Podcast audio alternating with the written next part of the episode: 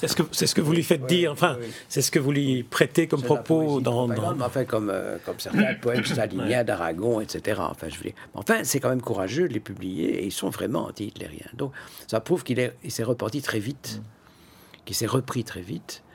Mais je crois sans jamais considérer qu'il n'avait pas expié son erreur parce qu'il ne réclame dans Double Vie aucune mensuétude. Il n'en appelle pas l'indulgence ou à la magnanimité de ses juges. Il dit voilà, je n'ai pour moi que mes livres, jugez-les. Moi, ça ne m'appartient plus. Je trouve que c'est très honorable comme, comme comportement et c'est rare.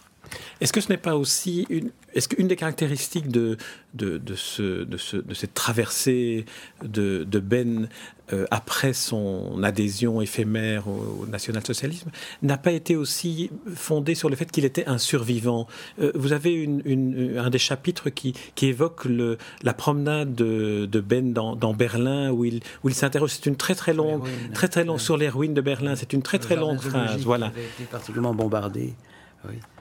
Est-ce que le fait d'avoir été survivant n'est pas aussi le, euh, un noyau central de, de la démarche de, de Ben dans, dans, dans, ce, dans ce non-pardon ou dans cette tentative de compréhension de ce qui lui est arrivé?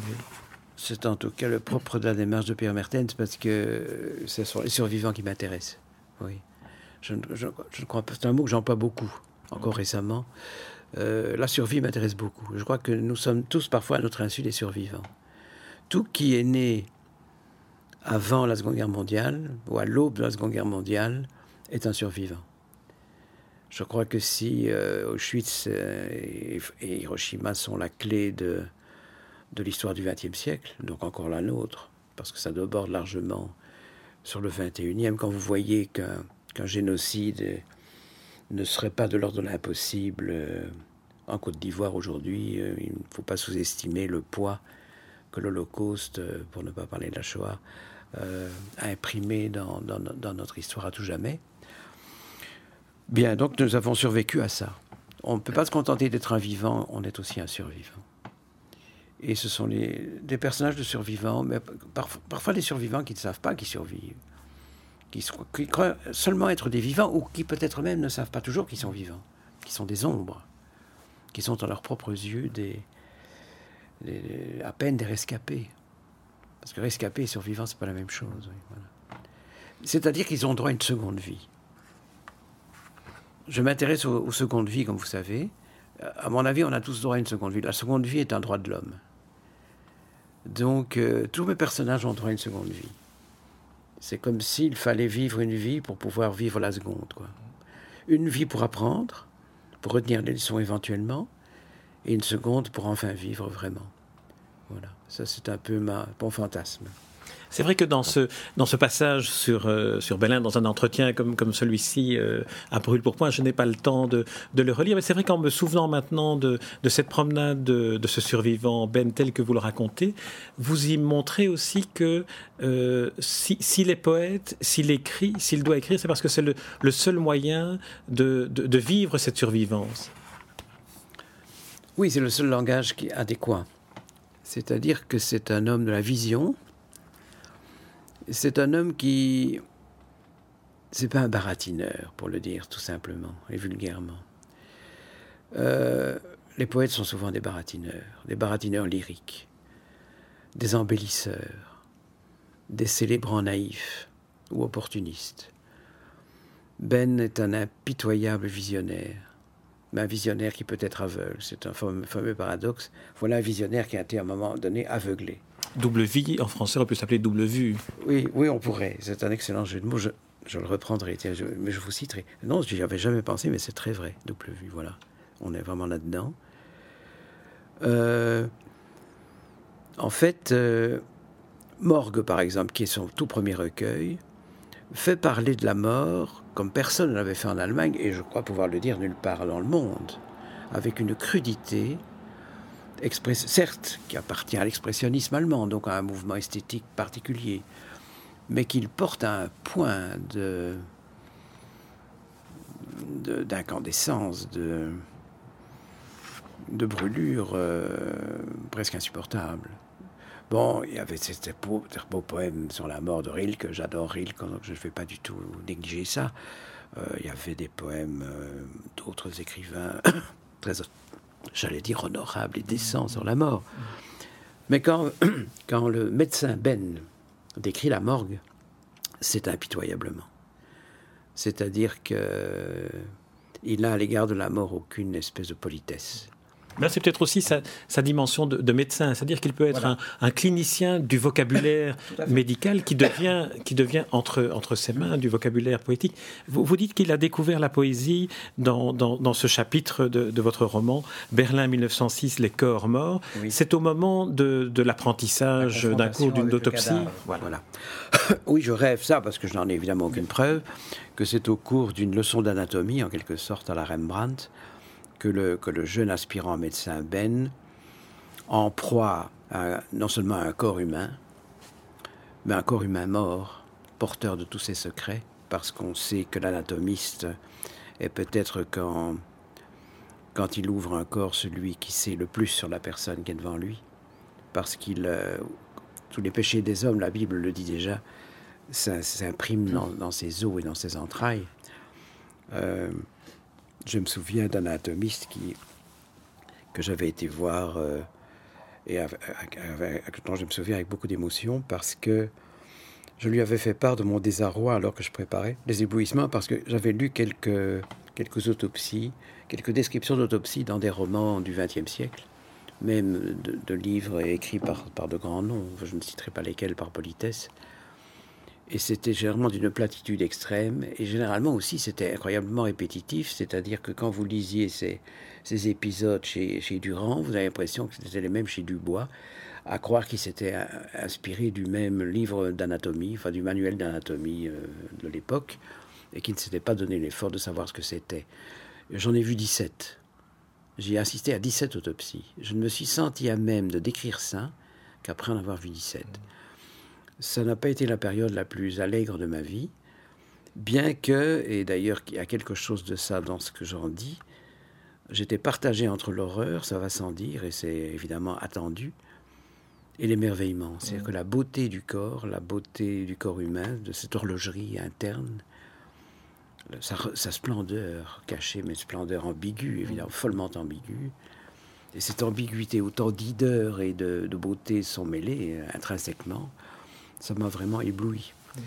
Mais c'est vrai que peut-être que dans, dans, ces chapitres-là, où vous décrivez les organes du corps humain, et qu'on trouve dans plusieurs de vos romans, d'ailleurs on en a déjà parlé euh, dans Terre d'Asile notamment, vous, vous, entrez dans une forme de, lyrisme presque, mais, mais, de lyrisme contenu, c'est-à-dire que l'émotion n'est pas celle que, que, que, vous ressentez, mais c'est celle que vous transmettez. Oui, c'est ça. Je crois qu'il faut évidemment l'avoir ressenti pour la transmettre, mais la préoccupation de la transmission est immédiate. D'où mon désarroi, je vous dis, devant ces textes tellement plats et extérieurs surtout à leur objet. Et j'avais rencontré un anatomiste qui, euh, qui me disait, euh, quand j'ouvre un homme, euh, je, vois par où il a péché. Quoi. Bon, c'était un chrétien, donc ce propos peut apparaître suspect ou je dirais euh, plein de jugements moralisateurs. Ce n'était pas le cas, c'est très ouvert. Par où il a vécu peut-être, on pourrait dire. Enfin, il dit, s'il y avait eu de la drogue, il, aurait pu me le montrer. voilà la trace de la drogue, voilà la trace de l'alcool, voilà la trace de la syphilis, enfin voilà, on peut tout imaginer. Le, squelette dit tout, les entrailles disent tout. Regardez par où il est passé, quoi. Ou, même le chagrin, le malheur, la mélancolie, voilà. Mais euh, donc tout ça est imprimé. On n'a pas de secret pour son anatomie, je te dirais. Et, c'est pour ça que cette vision intérieure de l'homme est, si émouvante, parce qu'à ce moment-là, l'homme est offert dans, tout sa, dans toute sa misère finale. Il est sans défense, il ne peut plus se cacher, il ne peut plus rien dissimuler. Il est à lire comme un livre ouvert, euh, c'est le cas de le dire. Et, le poète n'a plus qu'à déchiffrer. Mais il y a de mauvais déchiffreurs et il y a de bons déchiffreurs. Et, Ben, euh, étant à la fois poète et médecin, et chez lui, je crois que c'était complètement inséparable, euh, il passait de l'un à l'autre le plus naturellement du monde. Je crois d'ailleurs que qu'écrire, c'est encore soigner que, un, véritable écrivain soigne, soigne les mots. Pas soigner au sens de faire joli. Mm-hmm. On ne soigne pas son style, c'est pas ça que je veux dire. Mais on soigne la misère du Pour des soins. Pour que le texte soit vraiment vrai, quoi, qu'il soit authentique, qu'il soit sincère et qu'il soit beau. éventuellement. Vous, dites quelque part que, que en, définissant le, la poésie, que la poésie, c'est les mots n'ont qu'une hâte, galoper vers le néant d'où on les a allés, et que le rôle du poète, c'est justement de retenir ce galop. Voilà. C'est peut-être là qu'on trouve ce, ce travail. de les ranimer, et de les ranimer éventuellement. Donc de, de leur faire passer par euh, une anesthésie, et puis de les, de les rappeler vers la vie. Quoi. Alors entre, entre Georges Ben, euh, euh, Gottfried Ben, euh, médecin, et, et, l'écrivain Gottfried Ben, il y a cette, cet épisode qui est un épisode fondateur, qui est le fait que pendant la Première Guerre mondiale, il s'est trouvé médecin. Il s'est trouvé médecin dans un pays occupé, la Belgique, et là on retrouve une des, des, thématiques, je dirais, de, Pierre Mertens dans, dans le fait d'ancrer l'histoire à laquelle il accroche ses romans dans, dans, la Belgique. On, on trouve aussi cette, épreuve à travers notamment le chapitre où vous racontez la, le, jugement et, l'exécution d'Edith Cavell. Alors, comment, comment, là j'aimerais interroger l'artisan écrivain, comment on, construit un, chapitre comme celui-là, qui est un chapitre bouleversant, lyrique, qui remet aussi la, la part des choses entre, entre la réalité et la légende? C'est une foutument bonne question.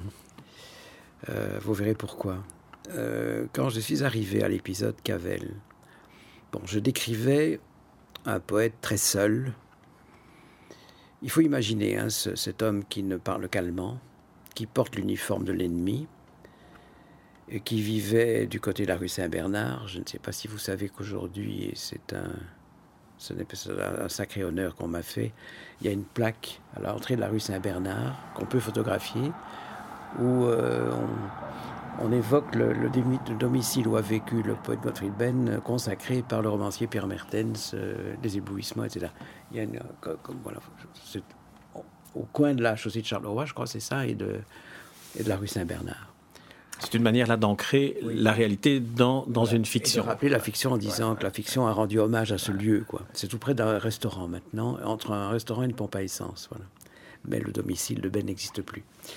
Et c'est dommage que sur un enregistrement, on ne puisse pas faire une photo parce que ce sera amusant d'apporter la photographie. De... L'enregistrement sera sur Internet et là, on peut utiliser. Ah bah, d'y aller parce que c'est vraiment amusant.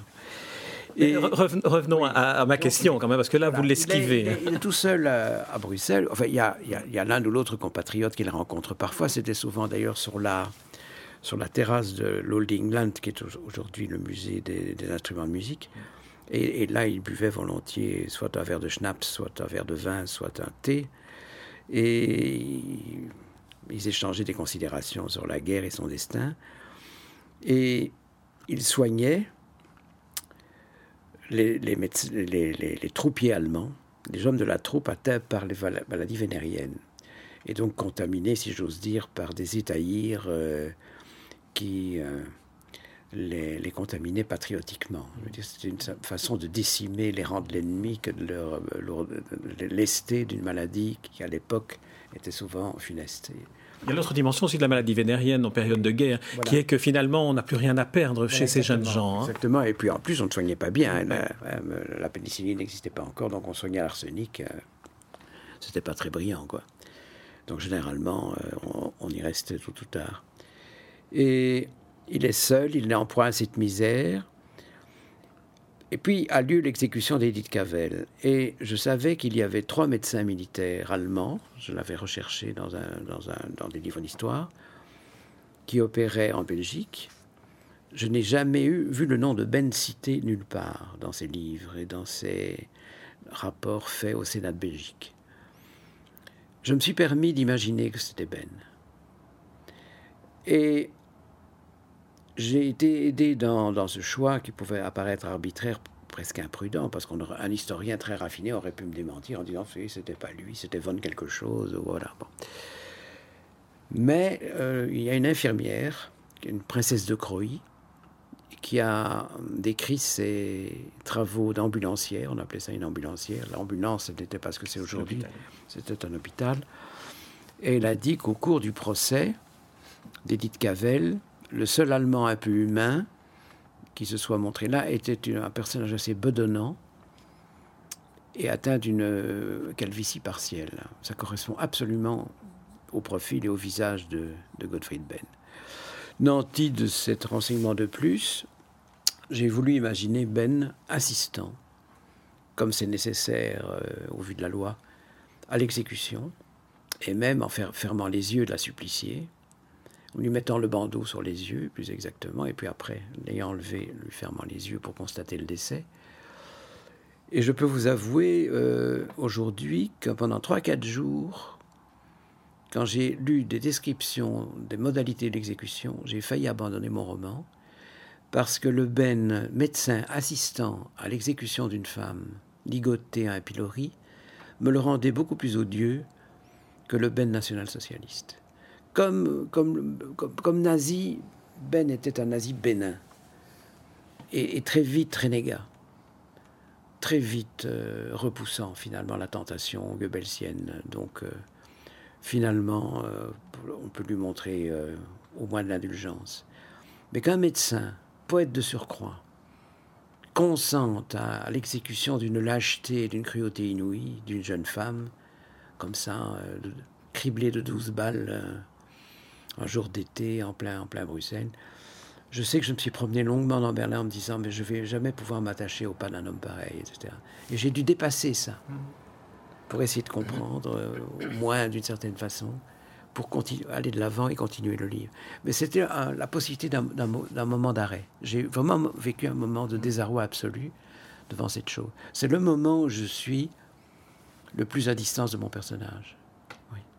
C'est peut-être aussi à la lecture de, ce, chapitre-là qui à nouveau est très très très émouvant. Là, ce n'est plus du, lyrisme comme dans Berlin, c'est vraiment de l'émotion pure parce qu'on quitte d'une certaine manière dans ce chapitre Gottfried Benn et on est à la place d'Edith Cavell. Oui, c'est ça.